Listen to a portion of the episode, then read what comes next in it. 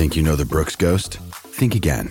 Introducing the all new, better than ever Ghost 16. Now with nitrogen infused cushioning for lightweight, supreme softness that feels good every step, every street, every single day. So go ahead, take your daily joyride in the all new nitrogen infused Ghost 16. It'll turn your everyday miles into everyday endorphins. Let's run there. Head to brooksrunning.com to learn more. When you need mealtime inspiration, it's worth shopping Kroger, where you'll find over 30,000 mouthwatering choices that excite your inner foodie. And no matter what tasty choice you make, you'll enjoy our everyday low prices, plus extra ways to save, like digital coupons worth over $600 each week. You can also save up to $1 off per gallon at the pump with fuel points. More savings and more inspiring flavors make shopping Kroger worth it every time. Kroger, fresh for everyone. Fuel restrictions apply. The Final Furlong podcast is brought to you in association with AtTheRaces.com, the ultimate resource for racing fans. Welcome along to the Final Furlong podcast. I'm Emmet Kennedy, joined by my partner in crime at the Races pundit, Mr. Kevin Blake. Hello. Spoiler alert: Kevin Blake returns to your ITV screens this weekend, but more on that a little bit later. Plus, an article he's written, which once again I haven't read. Uh, so let's talk about. racing over the weekend. Uh, nothing in Ireland to talk about. We could talk about Friday, but there's not enough of shelf life to do so. So Haydock and Musselburgh is the focus of our attention, Mr. Blake. We will begin with the uh, Group Three. Hold on, hold on. English racing. I know. I know, and and this is why you know so much. It's because you're back on tele, uh, I should imagine. So ITV4, 250, Haydock, uh, Group Three, uh, one of two on the day. Luca Cumani has the current market leader, and I would imagine he will be the favourite on the day, uh, or she will be even, unless she's done a reverse Caitlyn Jenner on it. Uh, God given for Luca Cumani and uh, Jamie Spencer, uh, Cribs Causeway. Uh, for Roger Charlton and then TT McPhee, who has been kept going to say the least, typical Mark Johnston style. Uh, let's get your thoughts on this group three, Kevin. Yeah, I've been I've been hammering this down all day, Kennedy. You will never hear me more informed on English racing than you will on this podcast. well, I've heard a rumor that you've now decided that English racing is actually better. Don't be silly. Anything for uh, the Queen's shilling. Yeah, but th- this is a good race, to be fair. Group three, fillies and mares over a mile and a half. And the one to start with is God Given, trained by Luca Cumani, as you've mentioned. Um, she would jump off the page on pedigree. She's by Nathaniel and as a half sister to Postponed. Um, so her, her breeders have decided to race her, and she's gone and won a Group Three last season. So she's worth an awful lot of money, and um, she you know she'll be the the top rated one going into this. Um, couple of little question marks though. I, I think we can forgive her comeback run at Ascot. They ran her in a listed race um, over a mile and a half, and she's quite she can be quite aggressive.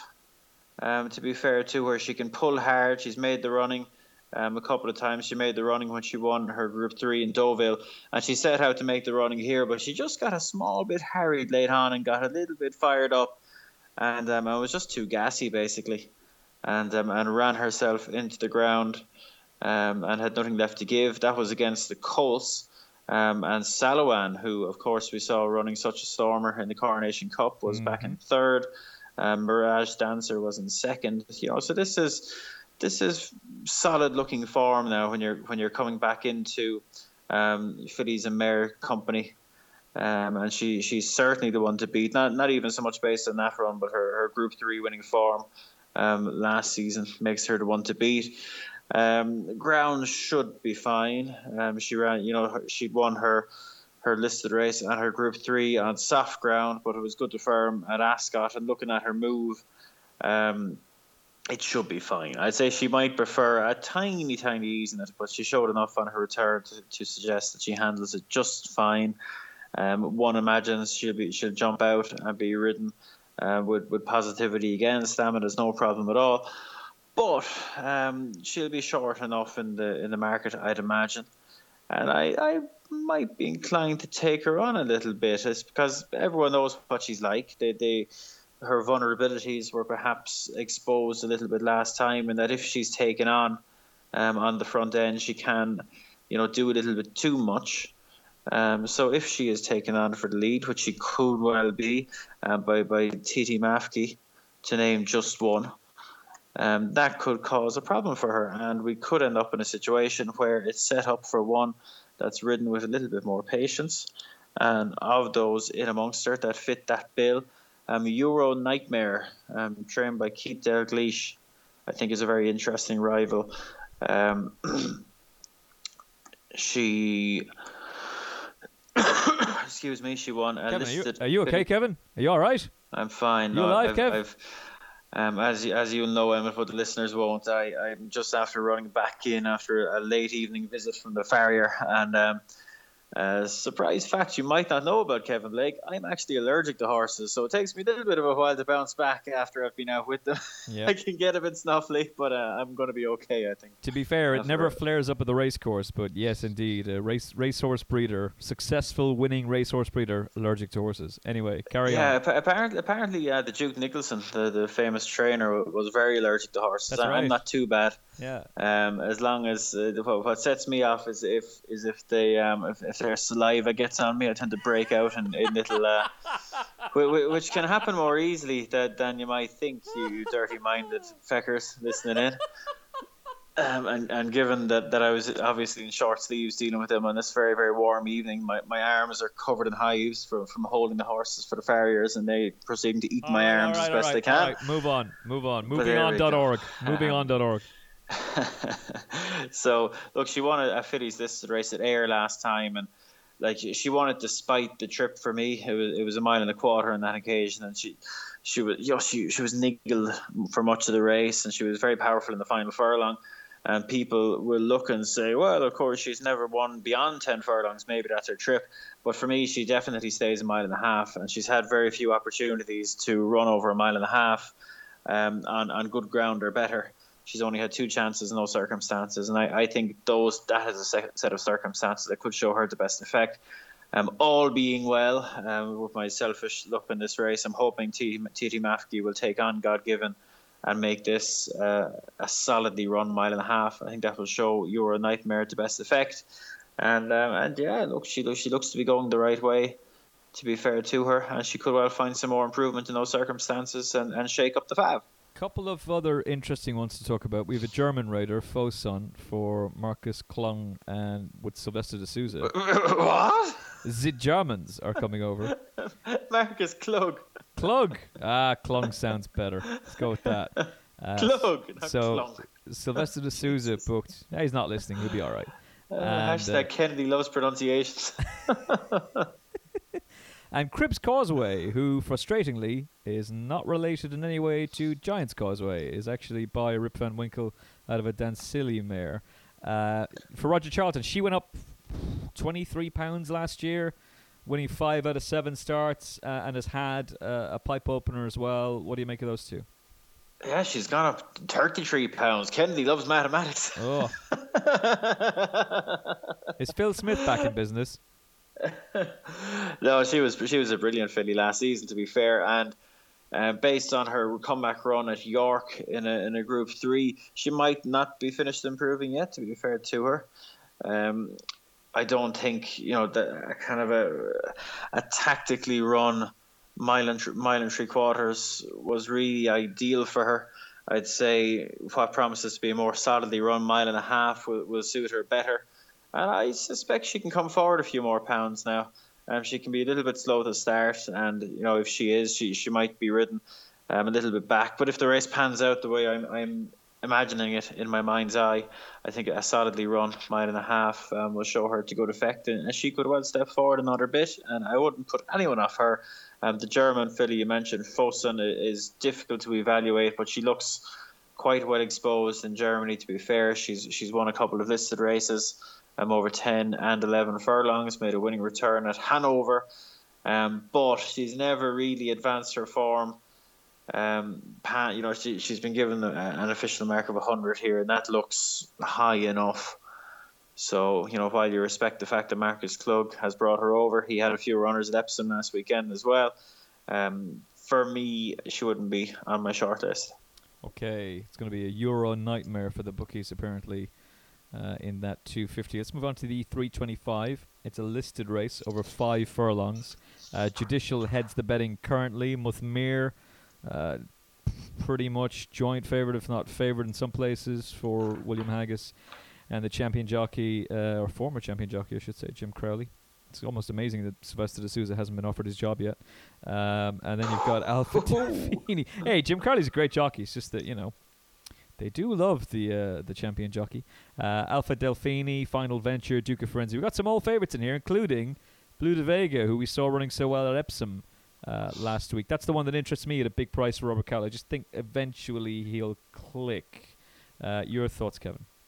Yeah, look, a, a, few of these ran in the dash. Um, and look, it's a very good sprint, and Muthmir sets the standard. I suppose you have to say that. He, he's a three time Group Two winner. He doesn't get a penalty here. He's been placed in some of the biggest Group One sprints in um, in in Britain. And my concern um, is, is twofold here, and is that two in his two starts this season, he's certainly been below his best, and one of those came at Haydock, and on the only other occasion that he's raced at Haydock, so that's twice he's been there. He, he's run pretty disappointing both times, and we know Haydock it can be a funny sort of surface and um, I'd be much much happier now with one of my fancies for the race at Haydock if, if they've shown that they can you know produce their best there. Um, and that's just a, a, two-headed concern for me now. That would, that would be enough to, to put me off him um, at the price.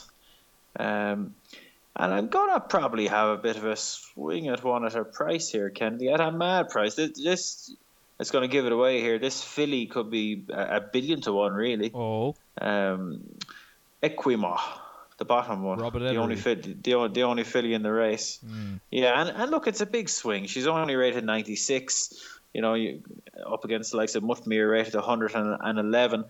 But the case is this: is that while she looks quite well exposed at her level of, of around 100, um, I thought she ran a super race on her comeback um, behind Mab's Cross. She was only just behind um, Judicial an Alpha Delphini who reopposed here, and she's actually one pound better off with them.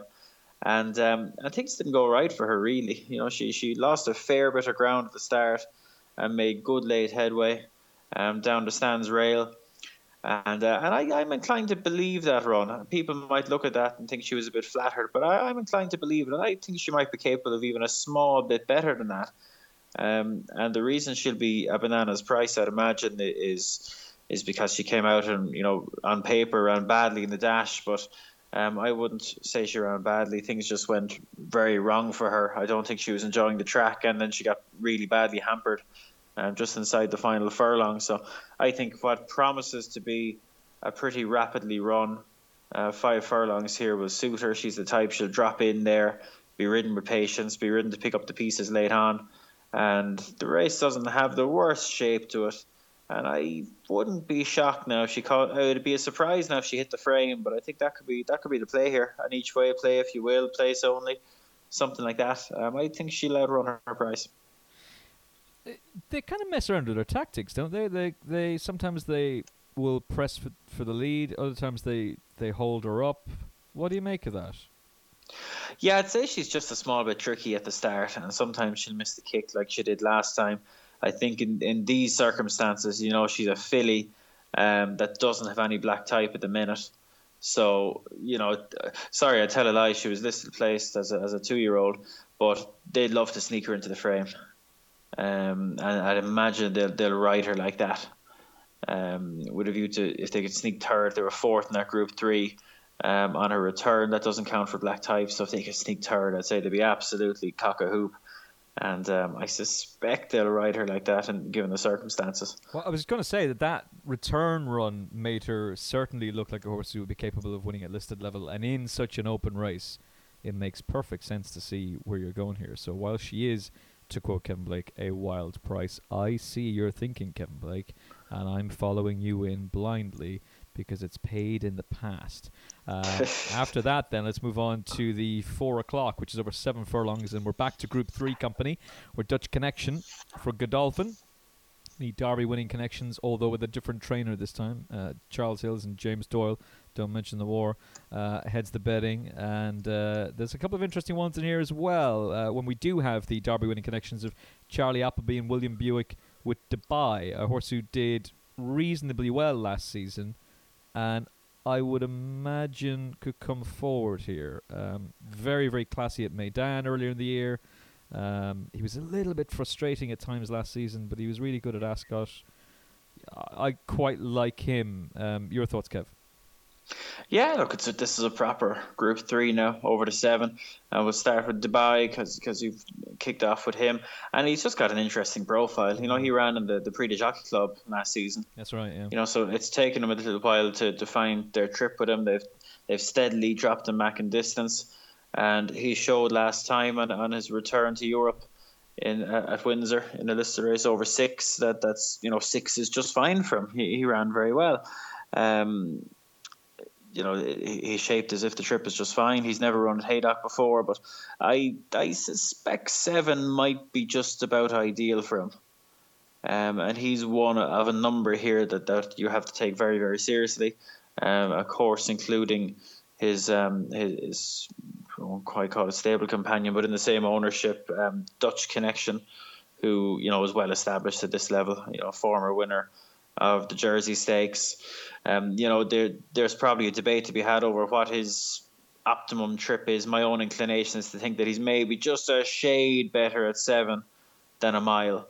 Um, he made a very good comeback at in the Lockinge and Newbury. He caught the eye a bit, you know, just as you'd expect really for a horse with his um, with his profile. He smoothly got into the race and just flattened out just a little bit close home. So he, he should come on from that. Um, he has all the class to, to compete and win at this level, and he will be one for the, the short short list, if you will. Um, I kind of want a sexy horse here. Um, Emmas, if you want to pronounce it like that, unless you have a better suggestion. Imamos. Um, uh, he's, you know, the most inexperienced horse in this field by, by five hundred and eighty thousand euro as a yearling. Yeah, great pedigree. This I know the pedigree well. Goes back to Cassandra Go and and, and Verglas, um, a proper pedigree, and um, I think I want to say Jim Bolger trained this dam off the top of my head, and I quickly check. Yes, that's true. Um, dam by Galileo by Invincible Spirit, and look, he, he's clearly had his training issues for Roger Varian, but he's been impressive. He, he made a winning debut as a two year old, came out and ran quite well without setting the world alight in a listed race at Deauville. He went missing for a year and then made a, a very eye catching comeback in a handicap at Leicester where he was ridden, uh, ridden stone cold, um, needed a fair bit of luck and, and then got it and quickened up very well. Um, and that you know that was that was a great comeback. You know, winning a handicap of 99, and things appear to have gone more straightforward for him this spring because he made his comeback in late April back at Leicester again in a listed race, and much the same. Andrea Atzeni rode him stone cold, very quietly. Look, if if one had backed him and he was the fav, so many would have backed him. I'm sure he would have been throwing their shoes at the television in frustration. They're coming down to the two pole because Atzeni was very very cool. Um, but the gap opened up a furlong out, and he picked up very well. Um, he, he just got a little flick of the whip laid on, and he flashed his tail. Um, I look back in all his videos, and he he when he won the handicap at Leicester, he was actually given all hands and heels riding there, even though he only won by a nose because Andrea didn't really have any room to use the whip. Such was the, the tightness of the gaps. Um, but I did manage to track down the video of the list, his run in the listed race at Deauville, and he got a few snaps that day and didn't flash his tail. So it, it might just have been one of those things. It's not something that would concern me um, for the minute. Now the ground could be a question mark for him. Um, he he's been good on, on good the soft ground and heavy ground even on his comeback. Um, his most you wouldn't it wasn't a disappointing run, but he was the only time he's been beaten was on good ground, and and he you know he moves like he should be fine on it, but he's by invincible spirit, and they're just for me it's just a question mark. I wouldn't like to assume he'll be fine on it. Yeah. So that that might just be enough to put me off him at the price. And look, it's a big ask coming in against these really hardened, um, proper group horses. Um, it'll be a fair ask for him. I'd imagine. Look, don't don't change it if it's not broken. I'd imagine Andrea will ride him very quietly again, and, and he he might need a little bit of luck. So I'm happy enough to pass over him, and if he can overcome all that to win, uh, you know, he, he could be he could be a proper horse. He could be he could potentially be a Group One horse. To be fair to him, you know, Just- there's no indication that he couldn't be that just yet. Just a couple of things before we move on from it, because he is a horse with a very interesting profile, and you could easily see him going off a shorter price than he is now. Uh, certainly, given his connections as well, being trained by, by Roger Varian. But he has only been beaten once, and that was in the race behind Albacare, as you were saying, in, in listed company. But that was on good ground, and it's the only time he's raced on that surface. Now it was good French ground, so how good that was, they were probably knee deep in it, realistically. Um, but the the fact that he's missed as much time as he has and is so inexperienced at the age of four, how difficult is that for a trainer? Ah, sure, look, it is what it is. You just have to kick on, and you know he's he his experience levels have really been tested in his last two starts because he had to be very brave. Um, on the first occasion in particular, he he was treading the eye of an needle now in the closing stages, and he didn't shirk it. Um, so you know he's brave in his game, um, and, and he would have learned an awful lot from both of those experiences, I'd imagine. So while on paper he looks very inexperienced, he's probably quite hardened for, for a horse that's only had four races because he he had just had very very educational experiences in those last two starts in particular. Okay, you're you're keen though to move on from him and go for something else. Yeah, look, the one and it's no prize, no wild prizes for originality. It's not a it's not a wise guy angle at all, but but um Tabarrak I think is really really solid here. He he's a very straightforward horse. He he does he does plenty of winning. He's won three listed races. He is ridden in very straightforward style. He'll sit behind the leader, and and and you know he doesn't need to be delivered particularly late. You know Jim Crowley we can put him in the race as, as soon as he's comfortable. Um, ground would be no problem. Um, and he, he just looks rock solid, and I suspect you know he's shown on more than a couple of occasions that he enough to, to suggest that he should be able to win a Group Three. He was just touched off in one last year, and um, and yeah, he just looks rock solid to me really. Um, he's shown that you know good to firm ground that Haydock is is no problem for him. He, he won a listed race there last time. And yeah, look, I, I think there's a lot to like about him. I really like the way he does it. He's a typical, typical acclamation. He sticks his head down and he tries, and he's dead straightforward. And I'd say seven is his trip. Um, so he ticks an awful lot of boxes for me, and he'll be just fine. He'll do for me. Yeah, listed winner last time out, dual listed winner last season, and this was pretty much his target after his last win at Haydock. So um, that all makes perfect sense, Kevin Blake, and, and given his price as well, he's around about four to one. Um, considering the Dutch connection is as short as five to two, and whatever you want to describe the uh, Roger Yeah, says. And just in terms of how the race might pan out, there isn't heaps of pace here. Um, Montadab, you know, who's going to be a big price, he makes the running um, with some regularity. And, you know, while he is lot to find on paper, he might be the one that goes on. And there mightn't be anything there to, to hassle him. Lar- Larchmont Lad might. Um, but it wouldn't be a shock to me now if the pace is just even here, or maybe even slightly slower than that. And if that is what happens, I, I could foresee a situation where um, Tabarak is just sitting in second, close to what isn't a hectic pace, and it will just be well positioned to strike. Um, and that would do me just fine because a few of those, a few of the market leaders there are likely to be ridden with more patience. Um, you know, especially Emmaus or however, however you want to pronounce it, Dutch connection as well, more than likely. So, tactically, and just again trying to picture the race in my mind's eye, I could see Tabarrak uh, finding himself in a good position. Let's just say Amos. Say it with confidence, and then that way people will believe you. There we go. Uh, should we switch to the north of England? I say the north of England. Well over the north of England. what? to, to Scotland, Jesus. to the fine Jesus. country of Scotland, the- Jesus. the beautiful Scottish hills. Uh, the, the, the, the, the, Scot, the Scots have started wars for less than that, Kennedy. and I still haven't seen Braveheart. Uh, right, the? Jesus Christ. oh, man. you, you were in shock. Honestly. You were in shock that day. Like, like you were in studio with me, and and it actually looked as though you'd had an aneurysm. Like your your face It's not was so much Huh? shock. I'm just. I, uh, I'm not upset, Hammett. I'm just disappointed. I genuinely, and I'm not one for watching films again and again. I have watched Braveheart start to finish. I'd say I have seen it. I'm not going to wide exaggerate here. I'd say four or five times. Right. I'd say it's the fil- it's the the film or, or her movie or whatever you want to call it that I've seen more all the way through more than any other. So what you're saying is you've seen Braveheart as many times as I've seen Captain America: Civil War. Jesus, you and your Marvel shite. By the way, go see Infinity War. It is epic. Uh, right, this is going to be the big betting race of the weekend, the Scottish Sprint Cup in Scotland, that fine Oh, country yes. where we have a lot of loyal listeners. Uh, in, including uh, a lot of uh, Scottish listeners who came up to us at the Dublin Racing Festival and Welsh listeners actually. So um, hello to you all, and I humbly apologise to you. I think Kevin Blake that this could go to Merhoob for uh, for John Ryan and Kevin Stott. That's my dart.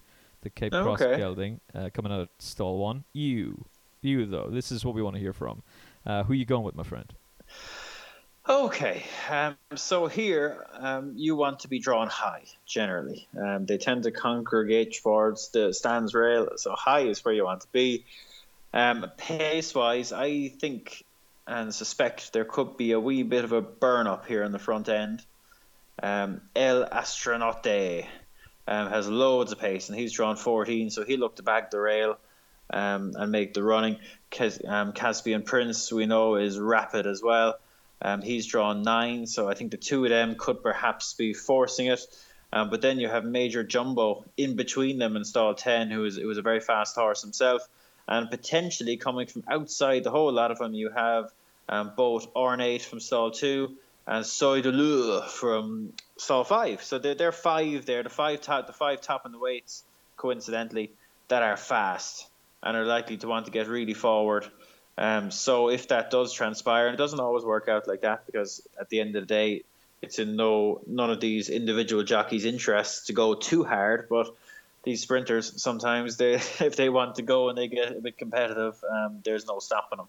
So with five, you know, real real fast uh, regular front runners here, my betting um, and my reading of this race is they could go a right gallop. So. I want to find something that's going to be held up a little bit, and I'll give you two against the field if you don't mind, Kenners. Well, definitely in Um, this field, yeah. Yeah, two. They're both double figure prices, um, and the first of which, and probably the number one, uh, would be Line of Reason. Um, he won this race last year of '97. Um, he's gone missing a little bit, to be fair, since, and as a result, because the, the you know it's only when you really hammer down these these big British handicaps that you, you know it just jumps out at you how generous the handicapper is um, to drop these horses when it's not happening for them. Um, it's so much quicker than in Ireland, um, and as a result, he's all the way back down to 90 already, uh, which makes him look very well handicapped. And he showed a lot more um, back to five furlongs last time behind um, El Astronaute. Um, he was, you know, he was away from the main action. You know, the pace held up quite well in the race, and he was he was held up. And if you if you look at his record, and and uh, you know, not really. If you look at his record over five furlongs on flat tracks and good to firm ground, um, there's an awful lot of good runs in there. He's actually quite consistent um, in those circumstances, um, which is what he gets here. Um, he's drawn seven, you know, which is fine. Um, Joe Fanning gets back on, who hasn't ridden him loads, but he did win this race on him last year, um, so that is hardly a negative. And yeah, look, I think the pace is there. The the, the case is there, I should say. He's he's definitely well handicapped. He has shown in the past that these are these this specific set of circumstances show him to very good effect. And um, you know, the case is there. He'll need a bit of luck the way he's ridden, but um, that'll be my number one pick. And my num my number two pick um, is Orion's Bow. Ah, just um, underneath him in betting order. Yeah, Tim Easterby again, a similar sort of price, and and not this similar sort of case. This horse, once upon a time, was Ah, here, hold on a second now. I see what's happening here. The only reason you're putting up Orion's bow is so you can once again talk about how brilliant George Bowen was back in the 16th of May at York. Funnily enough, no. um, so he was rated 106 at one stage. He, his, he he's not a, a frequent winner. Um, I suppose a bit like Line of Reason, but his last win came all pretty much two years ago, of 97. But he's gone missing. He went missing for a while there last season, and he's all the way back down. Well, I'll put it to you this way: he's all the way back down to 89, right? And this time last year, Kennedy, someone somewhere would have been tipping this horse for this very race off a mark of 104. He went off Fav for this. He went off Fav for last year's renewal of this race off a 15 pounds higher mark. Um, so, you know, you don't need to be a rocket scientist to figure out that he's well handicapped if he can get himself back in order. And based on his comeback run at Ponty, I think he is in order. Um, he ran a smashing race there to finish third. He was pocketed there until quite late in the day, too late in the day, really. And he's come home well to finish third. And, um, oh, oh, excellent. Producer D has just arrived back from work after working late, and she has given me a swirly from Supermac's. Oi, it's some oi. sort of ice cream configuration with Maltesers in the top. She is a No way. What what a gem! Oh, jeez. Keep that woman. Keep her She's not for sale, lads. Don't ask. Keep no. you are. You have struck gold there, basically. Stop. Don't So blow if you, that. If you, Whatever if you, you do. hear me, um, if you hear me, I'm, I'm going to struggle to not eat this while we're on air, so I'll wrap up quickly. I, I, listen, So, yeah. we've got other things to discuss here, Kevin Blake, while that ice cream drips down your hand. But do not blow that with producer D. Keep going. Uh, absolutely not. So um, that run at Ponty was full of encouragement, and based on that, unsurprisingly, he was he was very fancied for the handicap won by, um, as Simon Rowlands has built, the world's best sprinter George Bowen. Um, um, but he was very disappointed. No getting away from it. But in his defence, every time he's run at York, I've told him three times, um, he has run poorly. So there is a chance York is a small bit funny, and there is a chance he just doesn't like the place. And if you're of a forgiving disposition and you forget that run at York, um, he's entitled to be far shorter than he is here. Um, because he is clearly thrown in if he comes back to himself. Um, the one query um, you might have is that he might want a little bit of ease, and I, I believe there might be some rain potentially knocking about um, It's good to firm around currently the right now. Musselburgh area. It's good. It's good to firm now. So I, I can give you this sort of scenario if the ground stays good to firm. You know, Line of Reason is very much the one. But if um, against the odds we did get a bit of rain and the ground eased a little bit, um, Orion's bow would become the one. But um, I suspect the two of them might run well anyway. And, um, and there you go. And I'll just give a quick word on your selection actually, because he would have been my third best actually. Ah. Merhoob. Excellent. Um, different profile. He's off a career high mark here by, by a, a career high mark by six pounds. Yeah. Um, having won last time um, over this course and distance, he, he's got a six pound penalty here. Is technically one pound well in, um, but for me the key um, and the, the thing that's attracting me to him really is that was only the second run of his life over five furlongs. Yeah, and he Um, travelled and beautifully that day, Kev. He did. He, he travelled like a travelly thing and travelled like a horse that really appreciated the drop and trip and ultimately won very well. Um, you just love him to be drawn better than one. yeah. Um, you know, the thing is, you've got Ornate and, and Soie D'Leau drawn two and five, so that they might just give him a, a bit of a toe across.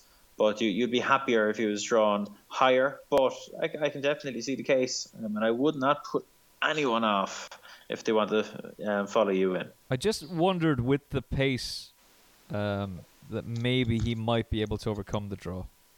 Um, and He might well. He might well. Yeah, there's definitely a case there for it.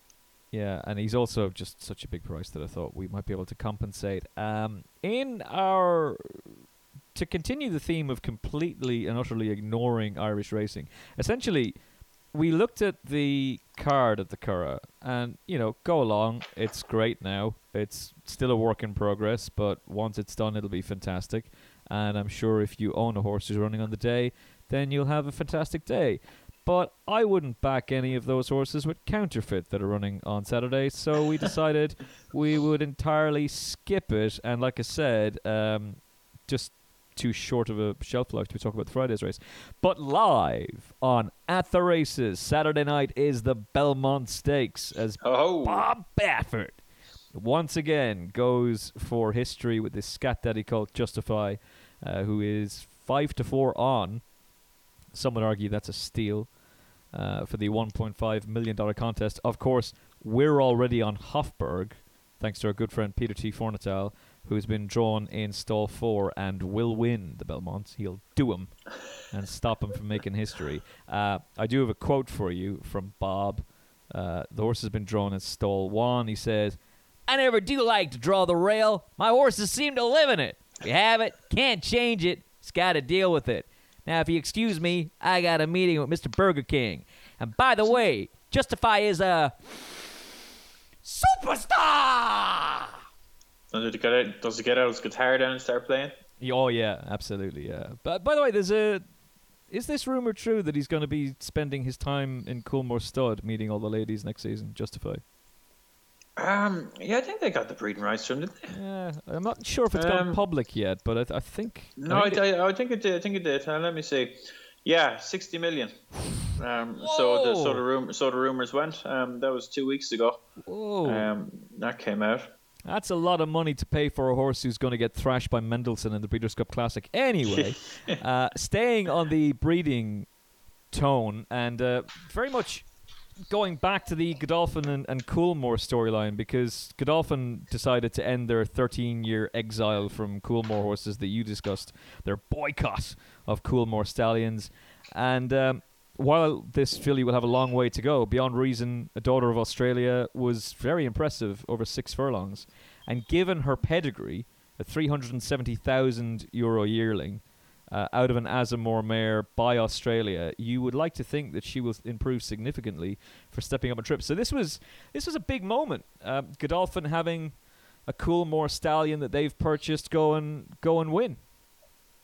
Yeah, look, it's it's the first of many. I'm sure you know it was a big, um, it was a big big story in the bloodstock world now when uh, Sheikh Mohammed and and his, and his new team of buyers started buying yearlings by Coolmore sires. Like you say, it had been over 12 years, and. Uh, look, uh, personally, I hope it goes really well for them, and they and they buy they buy a champion or two, um, because it's, it's good for the game. It's good for the game, and while it might frustrate Coolmore perhaps to be to be outbid, and some of the, some of these as they were, um, it, it's ultimately good for the game. It'll be it'll be good for everyone. It'll be good for everyone.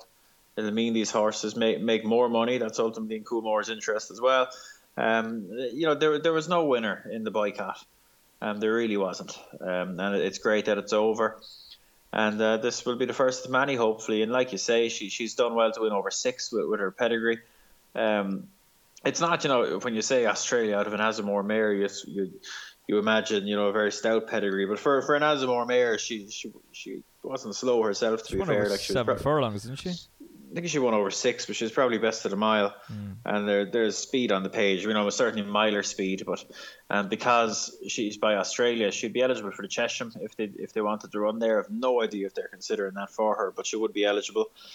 Um, so yeah, look, nice Philly. Nice to see an Australia winning over six. Um, the reports coming through, you know, while it's it's obviously early doors for many of them, um, the reports coming through on them are, are that their minds are really, really good.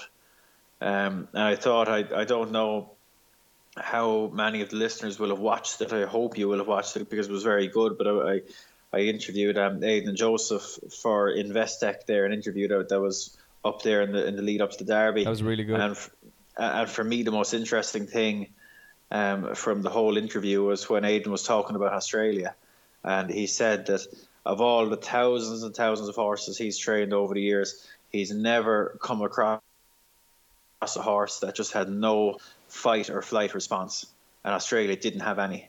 He just he was he was so evenly tempered to, to the point of, of of being almost a slob. You know, you couldn't frighten him, you couldn't worry him, um, which is a wonderful thing when you're training a racehorse. And he was just at the time he was saying, you know, he he was fascinated to see if that came through because it just was so unique, really, for to have a colt like that that just was so laid back and so quiet and tame, if you will. Um, and he was really interested to see if that if that came through.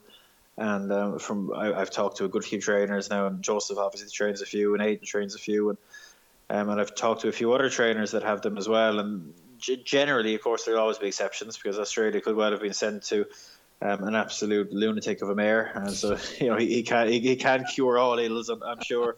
but the indications are that they're very, uh, very sober um, Colts and fillies, and that's something I love in a horse. Um, and yeah, look, it's great to see him get a good start. I don't think we'll, we will not be able to fully appreciate Australia's.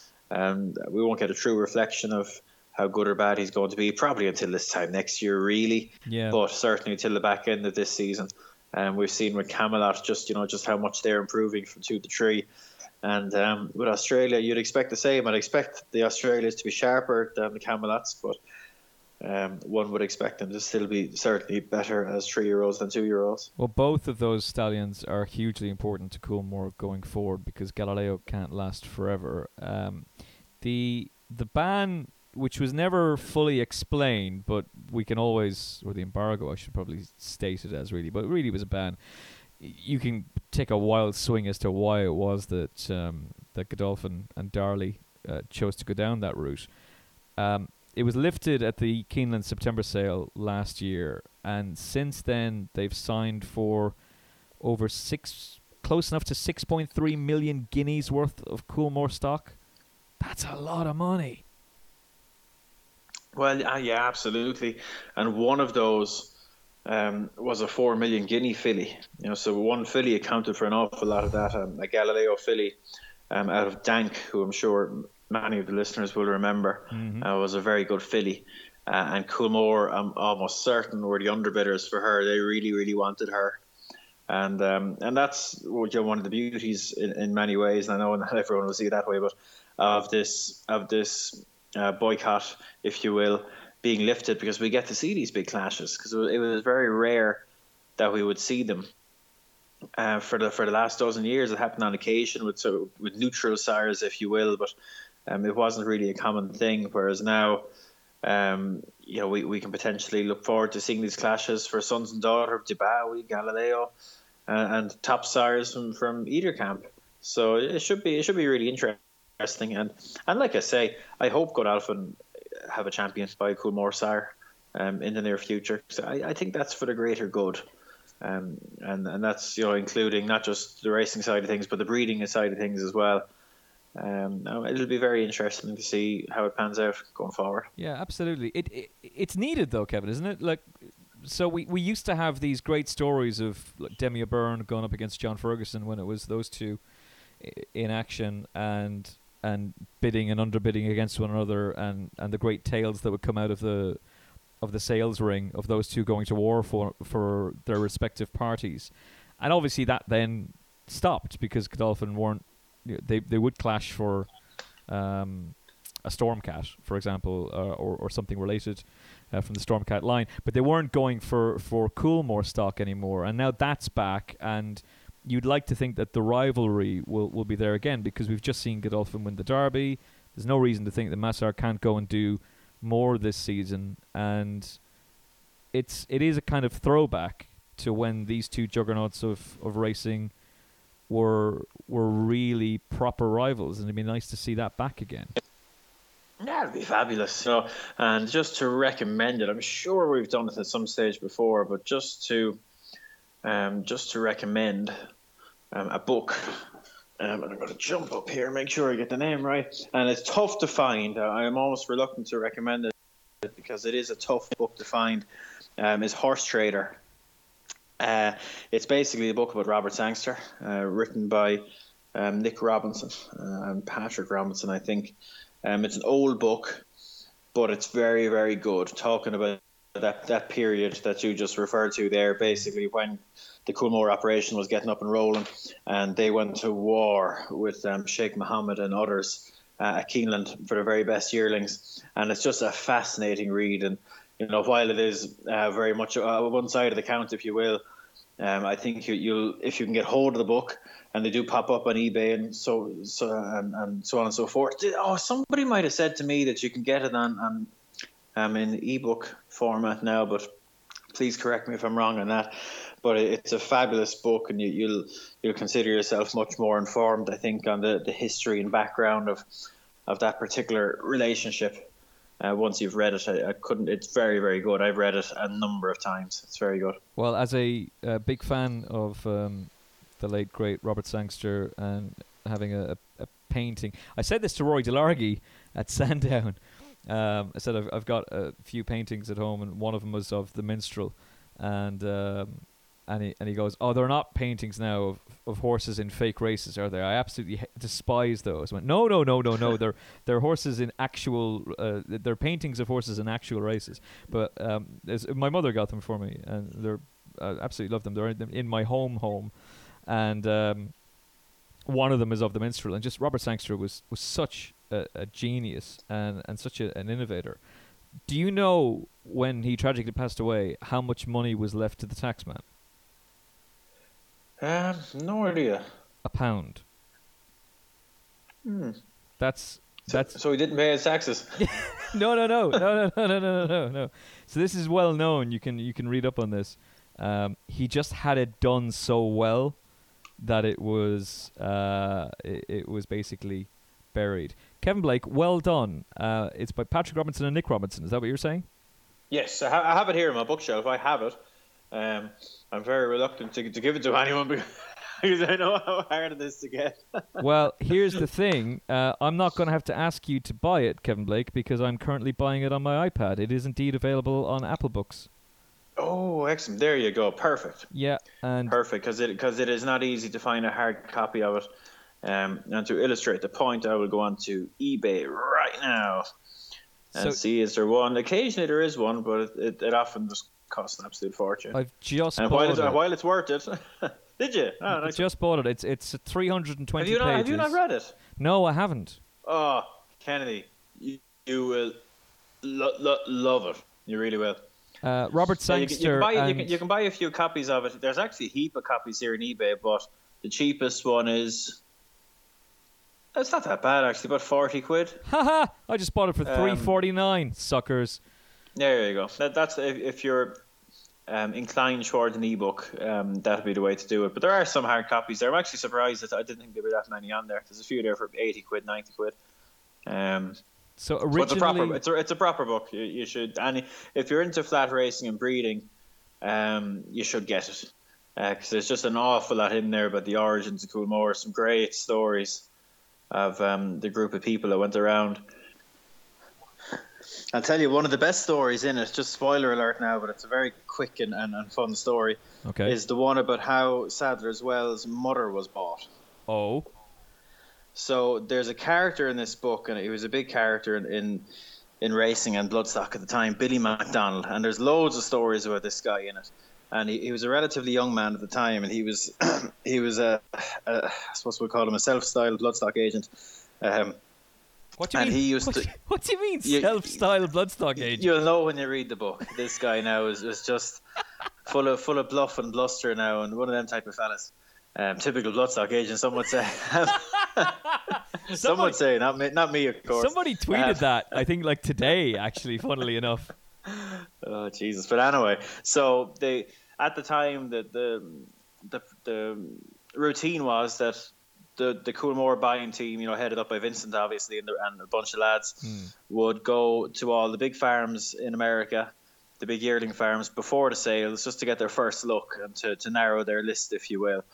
And um, the you know the way you do it, you, you get you go look at them one by one, and you you put in the hard yards. But Billy, not one for doing hard work, I strongly suspect, um, thought he'd take a little shortcut. And he went up to the yearling manager, and this would have been in the, 70s, I think. I think that'd, that'd be fairly accurate. He, he went up to the yearling manager and had a quiet word, and he'd say, Right, boss, which one of these is the best? And he puts a $100 bill in his hand. And uh, the yearling manager goes, Well, when, we, when I feed all those, those yearlings in the paddock every day, and they sprint across from one side to get to me, and the one that's always in front is that that little filly there. Um, how was she by? She was by um, oh, she was by Bold Reason, I think.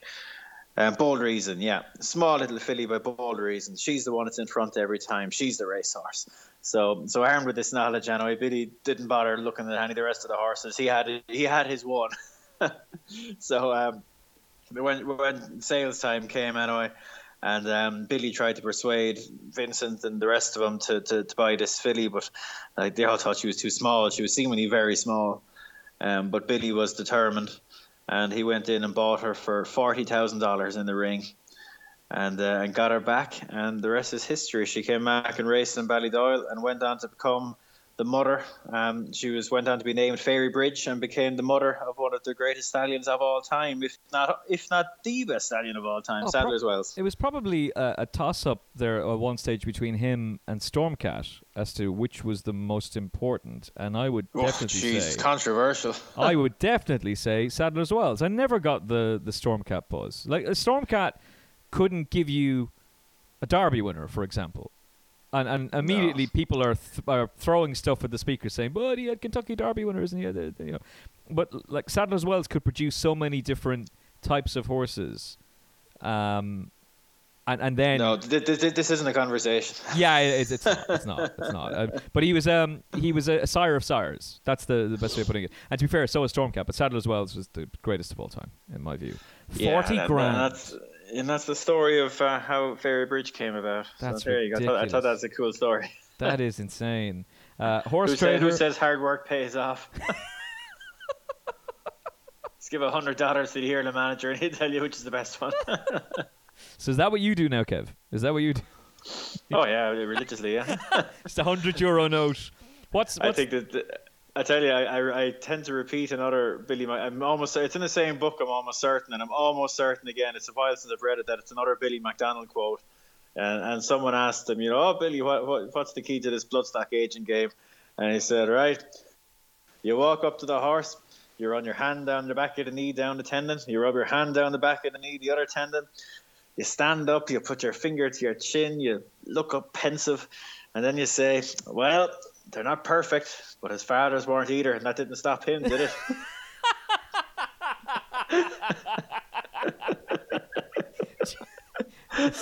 instantly you- sounding like a genius? yeah, so you see what I mean there about my, my, my description of him? Yeah, yeah, no, I, I get it. Uh, the line here on Apple Books. So I, I've bought this for three euro forty nine cents. So That is Uh, that is the best value you will get this month. hundred percent. I'm not going to have time to read this before Royal Ascot, but I'm very much looking forward to reading it over the summer. Um, I suppose if we were to convert this to to pound sterling, that would mean what one pound fifty. Uh, no, I, I think I think we're fairly level now. So it's about th- think think of it as about four pounds. Um, the book traces the gripping story of how Sangster and his little band of Irish horsemen ransacked the world's most prestigious bloodstock auction, the Keeneland Sales in Kentucky. This is like sounding like Ocean's Eleven. Uh, yeah, that's- I wouldn't wouldn't be too fond of that description. I, neither would I. I wouldn't be fond of this either. It witnesses too the terrible crash, the bankruptcies, and the ruined thoroughbred farms. Written with the full cooperation of Sangster himself, Horse Trader is the inside track and an awesome bid to corner the thoroughbred market. Looking Well, forward to be fair, that, that that that latter half, that latter half of that is, is of actual fact. To be fair, because when the when the bubble burst, it was absolutely horrendous by all accounts. yeah, I'm looking forward But to you, reading you, it. you, you'll really, you'll really, I'm telling you, you will really enjoy it. Good man, uh, good man, Kim Blake. So It's hor- very, very good. Horse Trader. That's, Uh, that's the best tip I've given in this podcast. I'd say. On, unless one of your double figure price selections live on ITV, which you will be part of, uh, goes and wins this weekend. Kevin, do you remember Jacqueline Quest? Oh yeah, yeah, Guineas winner. That wasn't. Yeah, uh, that was awful. I remember that being on, uh, wasn't it on Channel 4? The, yeah, it tough been decision. Tough decision, but the poor owner. Oh, dearie me, that was awful. Was he in a was he in a wheelchair? He was the poor man, yeah. Yeah, I remember now. Yeah, and yeah. they, they were interviewing him, and it was like because you know horses are rarely thrown out, they were interviewing him as if he'd won it, and then it was live. They were interviewing him live when they came up across the and going, the placings are reversed. Oh, it was Ugh. terrible, terrible. Sixty-six to one, she was in the day. Anyway, the reason I mention this is that uh, one of the other horses that Coolmore, um, sorry, I should say a Coolmore stallion, uh, produced that Godolphin have acquired, and is now with Derby winning trainer Charlie Appleby, is out of Jacqueline Quest. And uh, Oh, it, yeah. it cost Sheikh Mohammed, he cost Sheikh Mohammed 400,000 guineas. And here's the big thing, Kevin Blake. The horse is called Line of Duty, So Sheikh Mohammed is a he's robbed. The, huge- he's robbed the name. He's is a first of all he's stolen a name of a horse that I would have used, and secondly he's a huge fan of the brilliant BBC drama Line of Duty, which if you haven't watched yet, you really should be watching. It is absolutely spectacular. Um, There we go. So there we go. Uh, in terms of of some of the news before we wrap up, um, Hong Kong darling Zhao Morino, the Magic Man, off to Japan. Hold on. What? What? What? Whatever. Hong just let's what? just, let's just say the Magic Man. Uh, Joe, Joe Moreira. yeah, Moreira. There we go. I don't know what's wrong with pronunciations. Uh, I think you. I think you can just call him Joe. I think technically it's Jow, but uh, I go with Joe. Uh, it is Zhao. I knew it was Zhao because that's that's the pronunciation of footballers as well. Anyway, Zhao is off to Japan. This is a huge surprise. Um, yeah, like uh, he, he's like people in this part of the world like that haven't been in Hong Kong would not realize just how big jockeys out there. Jockeys are like footballers. You know, they are super celebrities out there. They're so that there's fanatical supporters out there. And and Joe was just I'm going to keep calling him Joe. That's fine. Was just um, You, you're the one who's been to Hong Uh, Kong, so I don't mind. That's fine. Yeah, yeah, he's he's a phenomenon out there. Like he's he's world class. He's a fabulous rider. Um, I'd love to see him in this part of the world a little more often, but um, he has found it a little bit more difficult this this this season. Um, Zac Purton is right up his jacksie um, in the Jockeys Championship. I think he might be only be one behind them. And I I heard an interview with with Joe the other day, and um, he was very very honest. He said, "Look, I, he made some decisions earlier in the season because you know he's because he is who he is. He gets the pick uh, of a number of horses in, in races, and he, he picked wrong. And he thinks that um, some trainers have held it against him a little bit, and he hasn't quite had the same ammunition this season. But I tell you what, I, I'll, I'll be, I wasn't aware of it, but I was reading um, about some of the things he's trying to do to go to Japan, and I didn't realize like if you're going to get a full license in Japan, you have to do a written test that is seemingly no joke. What? You have to do, you have to be able to speak Japanese to a certain standard. Um, and there's a whole load of requirements. Like it is no joke. I think there's only two foreign jockeys in Japan. He's bidding to become the third. Um, it is no joke. It is not easy. And he's ba- said he's basically been preparing himself for 18 months. He's been learning Japanese for 18 months. Um, and yeah, it's it's it's not a case of rocking up if you're I'm Joe Moreira, give me a license. It's uh, no, you sit down, you take that test, and then you take another test. Um, Wow. whi- which is really interesting. I, I was not aware of that. Um, I, I wonder is the same level of scrutiny placed on footballers because Andreas Iniesta is off to to Japan to play. I doubt that. I, I think it would be very important. Well, I know nothing about Japanese soccer or football or whatever you want to call it, but I can only imagine it's very much in their interest to bring foreigners in, whereas that is the complete opposite of Japanese racing, where they can be quite protectionist. Right. Um, it's very difficult to become an owner in Japan. Um, Godolphin um, had to work on that for years and years before they were allowed in. Um, it's it's very tough. It's very tough because Japan is one of the few countries in the world that I think, and I'm, I'm- correct me if I'm wrong in saying this now, I think it's one of the very few places in the world that owners will generally make a profit um, on the horses they, they own, like across the board, um, because prize money is so good. Um, so they, they don't really let foreigners in. Um, and that clearly applies to jockeys as well. They make it very difficult for them to come in okay. and they only want they only want people that are willing to go. Uh, I think it's, it's probably it's probably more than an extra mile, an extra ten miles to to get in. Um, so yeah, that's what Joe's going to do. He says if, if he fails the test, he'll go and do it again. But he's he's been preparing for it, and yeah, yeah, it's, it's interesting stuff now. Well, it's fascinating, and it's fascinating to go into that depth as well because I that's I genuinely didn't know that. I, I only had time to read the headline today and go that that'd be an interesting thing to talk about in the podcast, but had no idea that that was the extreme. I was just thinking about the fact that Christophe Soumillon has obviously ridden an awful lot for for uh, Japanese owners and Japanese trainers, but then again, he's ridden in Hong Kong for them, or he's ridden horses in yeah, Dubai for them. I, I, I it think it's there. Yeah, it's, no, I think it's okay to, to zip in there and, and ride and zip out. So you can ride in Um, the Japan Cup like Kieran Fallon and Johnny Murtagh would have. Yeah, I- I- like, and, I Ryan, think and Ryan Moore, for example. But but you can't get a permanent license there to be a jockey in Japan unless you pass these rigorous tests. Yeah, that's my understanding. There's you know there's an equivalent of a temporary visa where you can zip in, do your thing and zip out. But if you want to be based there um, and get a full license, you have to go through this rigmarole. Well, that's interesting. Rigmarole is right. Um, also, Kevin Blake, in an interesting twist, the Aussies have come out with a very strong statement. We want you.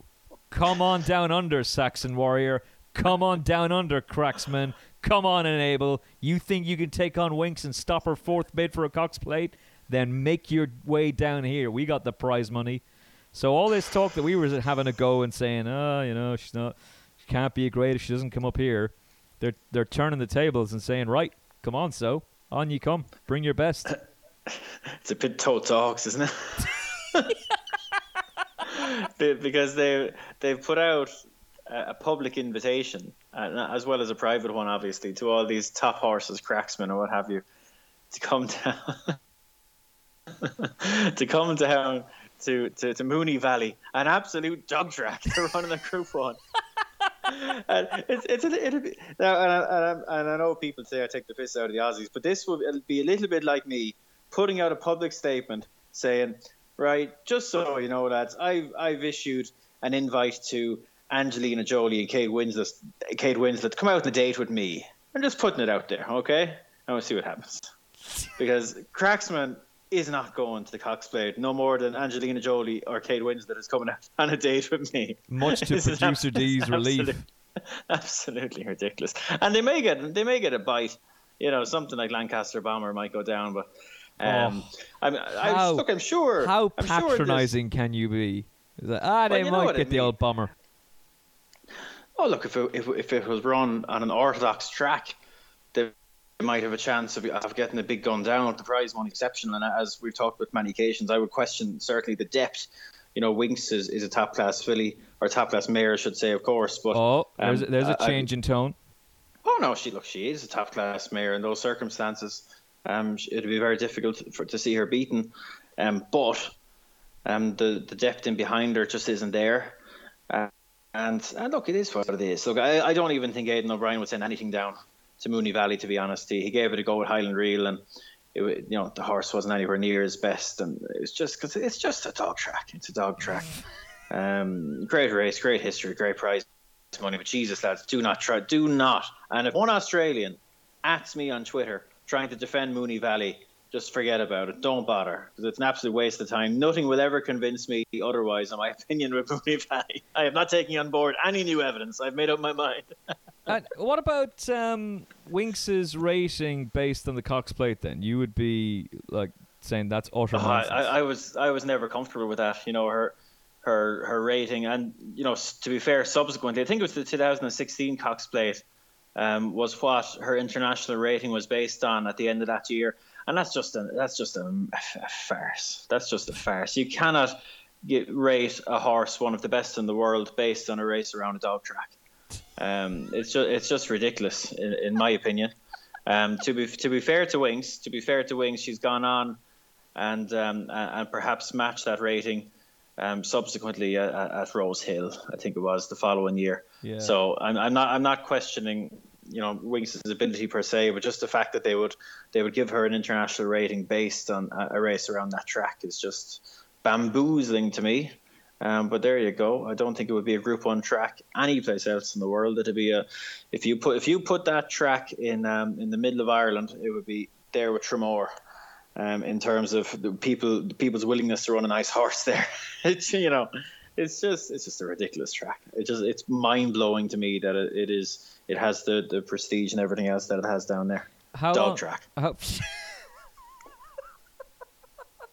I mean, one one would think greyhound racing's getting a, a right old pummeling uh, in this as well. Um, how long is the final furlong off the bend? Um, less than two hundred meters. So it's a tight. You know, less less than two hundred meters. So it's a tight track, and we did just see an Aidan O'Brien horse really succeed on a tight track. So Kevin Blake, what about which where which one? I'm getting I'm getting to it. I'm getting to it. What about the prospect of dropping Idaho to ten furlongs, sending them sending them out, make all the running, and and really put it up to Winx. What if he chinned Winx? Oh, jeez. Yeah, look, it wouldn't it wouldn't be funny, but um, I, I couldn't see it myself. No, No, no chance. There's no chance Idaho beats Winx.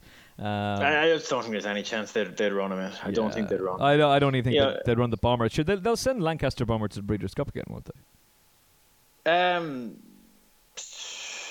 probably, yeah, yeah, yeah, But I just, I just recommend you go onto Google Earth or something and have a, have a look at Moonee Valley for yourself. There, That's a great show. um, it's just, it's just a square. It's a square, and the, the, the home straight is less than a fur, is less than a furlong. Like it's just, it's just nuts. I should point out that Tim Carroll of At the Races fame is listening to this podcast right now and is clenching his fist, and uh, will be very much looking. And hey, look, I know, I know Tim will defend Winx until he's in a grave, in his grave, and that's 100% fine. But I, I would be very surprised if Tim would defend Moonee Valley as, as a venue for an international Group One. We'll get him on the pod, and you two can fight it out to the death. Two men enter, one man leaves. Um, Djakadam has been retired, so I got a Uh, phone you call. go. I got a phone call from my bank manager saying uh, relieved to hear that uh, that Djakadam has retired. So, Emma, ju- just wondering there, will I, will I cancel that whole direct debit there? Little little did he know I'd already had a massive bet on him to place in next year's Gold Cup. Uh, no, no, no, I hadn't. Uh, there was no bets. I, I uh, absolutely love Djakadam. I, I, I thought he was a terrific racehorse who, to be fair, sometimes sometimes we love the horses that aren't the absolute world beaters, but Djakadam had a great career. He was a brilliant winner of the Thyestes Chase at a very young age. He ran an absolute stormer in a Gold Cup. In an average year, he would have won that, that Gold Cup. Um, Coneygree was never the same afterwards, so it must have taken some performance from him to go and win that day. He was never and has never been that horse, and, and indeed Djakadam finished in front of him when they met at Punchestown uh, last year. Um, and, and he just had a, a terrific career, and he was a great representative for for Rich Ricci and for Ruby, and, and particularly for Willie Mullins, who I think did really well with him. And it's it's a shame he obviously didn't have the pace that he once had, but he, he ran another stormer in the Punchestown Gold Cup, and it's a sh- it's a shame that injury intervened. But um, he'll go back to his breeder in France, and, and will hopefully have a happy retirement. yeah, no, great. Smashing horse. Smashing horse. Um, and yeah, you've said it all there. No, nothing to add there. He's, he'll have a happy retirement, I'm sure. Um, a horse who was enjoying a happy retirement and who tragically passed away is Denman, and um, he was a, a proper proper star. Um, he made it to 18. Um, he was a, a horse who meant an awful lot to a lot of people. Um, we had a, a very odd ownership relationship towards the end, uh, in particular. But you know, Harry Findlay was a big character, uh, and that was a, a huge talking point. Um, brilliant, really talented novice hurdler, brilliant novice chaser, incredible chaser, and um, and just every time he raced, gave it his all. And a Gold Cup hero, a dual Hennessy winner. Um, he had some CV, and, and he. I think if you go on social media, Kevin, and you just see the outpouring of the outpouring of, of grief and of celebration of his life, it, it said an awful lot about why jumps racing means so much to so many, but also why star horses like him mean so much to so many. Um, he'll be missed. Yeah, he was he was a loved horse. He really was. Um, a golden era for staying chasing. And um, Sure Kauto's uh, gone as well now. Now Yeah. Denman's gone. But look, there you go. Um, all horses, as all people, uh, will eventually die. Um, but he leaves behind plenty of great memories. And um, we're going to we'll, we'll honour him in, in, in proper style on Monday or perhaps Tuesday. Um, Harry Der- Harry Derham, uh, podcast star, is actually coming over to Ireland for a visit. He's going to stay with me for a couple of nights, and we'll get him on, and we, we're going to do a Denman special Yeah. um, and reflect reflect on his career. Um, Harry will obviously have some great insights, uh, being so so involved in the horse for, from a very early stage, and um, he'll be able to tell some great stories, I'm sure, and, and really honour the horse, good and proper. Yeah, that's what we want to do because Denman meant so much to so many, and obviously Harry's such a friend of the podcast as well. That the right thing to do is to get Harry on to talk about that great horse, and what a remarkable career and life he had. So um, we will bring that podcast out on Tuesday night, I believe. Uh, that's the, the latest from producer D. So that's the intention there, and um, hopefully it's a podcast that will do the horse justice and that you will. Um, be able to enjoy because the important thing to do is to be able to look back on the great memories that he gave us, and he gave us some remarkable memories, and um, it should be a celebration of his life and and all that he achieved, and the great job that Paul Nicholls did with him as well. So, very much looking forward to hearing what um, what Harry has to say about him. But commiserations to, to his connections and and um, all who were close to him and, and friends, fans of his as well, because it really does. You you feel it in your gut when, when one of those good horses goes. It's it's terrible when any horse goes, but particularly one of those stars. And Kauto was was a tough one, but but Denman as well. Um, so we'll do that for you uh, during the week, and we've got a, a Royal Ascot preview to come as well. Kevin Blake, it's not far away. Yeah, can't wait now. Buzzing for Ascot. Cannot wait. It's going to be a big week. Uh, we're going to be live on ITV for it. Speaking of, and I've alluded to this throughout the podcast, you're back over uh, to the UK and live on ITV this week. You'll be on the opening show with Ollie, and you will then be on the main channel as well later in the day. Yeah, a bit of punditry later on in the afternoon. So very much looking forward to that. Heading out tomorrow and um, first trip to Haydock for, for a good few years. Um, but happy to get back there and delighted to get stuck into some really good racing. Excellent stuff. That should be great. Uh, you can see Kevin on ITV4 uh, with all the crew. Um, on the opening show and indeed on the main channel as well. Uh, they did a piece today, uh, producer Coops, with Tony McCoy and Aidan O'Brien, which will be aired during Royal Ascot, which should be absolutely brilliant as well. And looking forward. Uh, I've I've got the inside word on that, and it's absolutely fabulous. Excellent, excellent. So I believe. Looking forward to getting to see that and hear it on Talkback, and and more importantly, looking forward to being part of it. Uh, thanks very much for all the kind words for for Kevin and I, and. Um, and our work on, on ITV. Thoroughly enjoyed it during the Derby and the Oaks, and uh, very much looking forward to Royal Ascot as well. I can tell you, I will have a new hat. And it will be black. Right, that's it. Uh, we are done. Thank you very much for tuning in. Hopefully, Kevin has unearthed some winners for you. Hopefully, you enjoyed the chat, and you've got a new book to read as well. From Kevin Blake. Good luck. And from me, Emmet Kennedy, we will chat again very soon, next week, in fact, with two new podcasts for you. Have a great weekend. Thanks for listening. We'll talk to you soon. God bless. Have you downloaded the free At the Races app yet? With easy to use race cards and form, expert daily tips, plus video replays and in app betting, is the app that no racing fan's phone should be without. Available for free on your iPhone or Android mobile. Visit attheraces.com forward slash app for more details.